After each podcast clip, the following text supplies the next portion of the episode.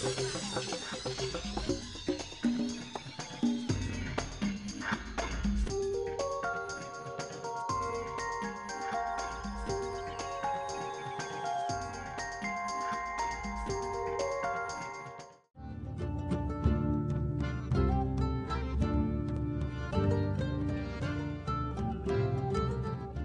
are called stabburs. These are storage buildings. They have them up high so everything stays nice and dry.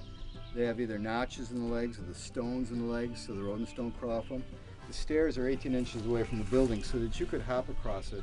But of course, a rodent couldn't jump across it. So you're putting things like grain, cheese, flatbread, uh, things that you are really tempting for rodents to mess around with. But these are protected so that your your stuff is safe and so that you have um, storage abilities really. And these are still common in Norway today, so if you go to Norway you'll see these all over the place.